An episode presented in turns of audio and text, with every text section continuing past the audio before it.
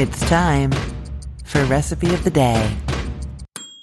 So I was on the Kitchen Counter podcast recently. You probably know it. Roger Anderson is a host. It's really great. I was on there talking about the reverse sear technique, which is one of my favorite cooking techniques. And we got into talking about doing chicken and ribs for a crowd and how you could apply the idea behind the reverse sear to really make that super easy for yourself. And so since we know that Memorial Day is coming right up, it is this coming weekend, I thought it was a great time to tell you how I do these essentially reverse sear ribs that make your barbecue party so much easier. So when I say sear, I don't mean like putting it in a pan, throwing it in a pan. I just mean the meaning of sear where a really high heat is being applied to something and reverse sear is because we're applying the heat at the end. That's what we're doing here. And the brilliant thing about these ribs is that you're actually cooking them low and slow in the oven so that they're really juicy. But most importantly, you know for sure that they are fully cooked.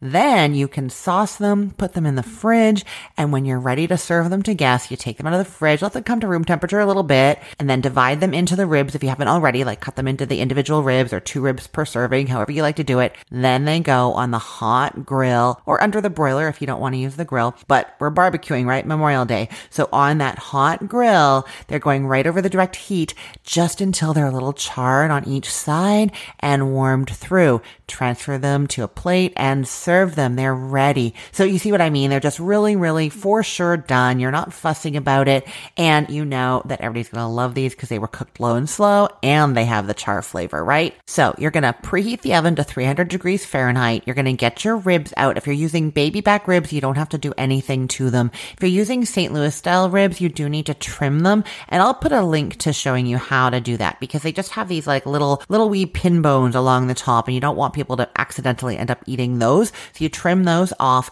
Also, the St. Louis style sometimes have a silver skin on the back that can make them tough. So you might want to remove that. I'll link to that for you. So you have those ribs out. You have your oven preheating to 300 degrees Fahrenheit. You're going to make a little mix of a, like a dry rub. It's brown sugar, kosher salt, smoked paprika, garlic powder, mustard powder, ground cumin, and some red pepper flakes, which are optional if you don't want any heat in there. So it's got a little bit of sweet. It's got the smokiness from the smoked paprika, a little garlic, some mustard powder has quite a bit of heat.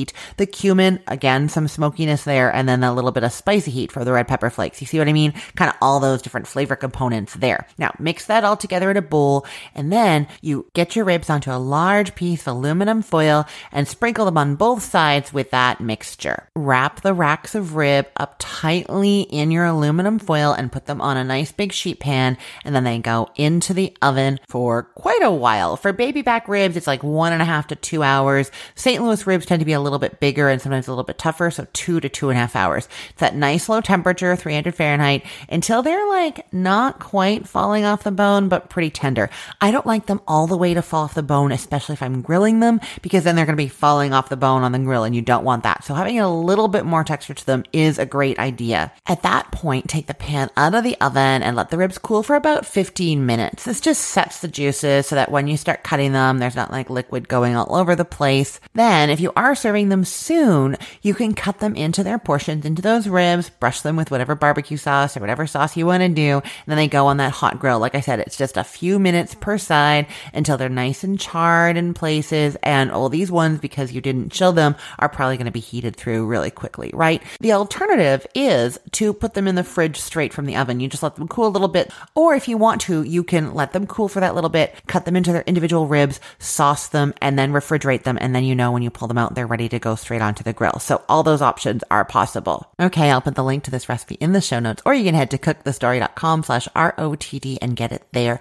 I will also put a link to my grilling section from Cook the Story and the summer section in case you're looking for more ideas for planning your Memorial Day cookout barbecue. There's lots of great barbecue side dishes, other grilling techniques, all kinds of great stuff to make that planning easier for you. So I'll put those links in the show notes for you also. Alrighty, let's get cooking.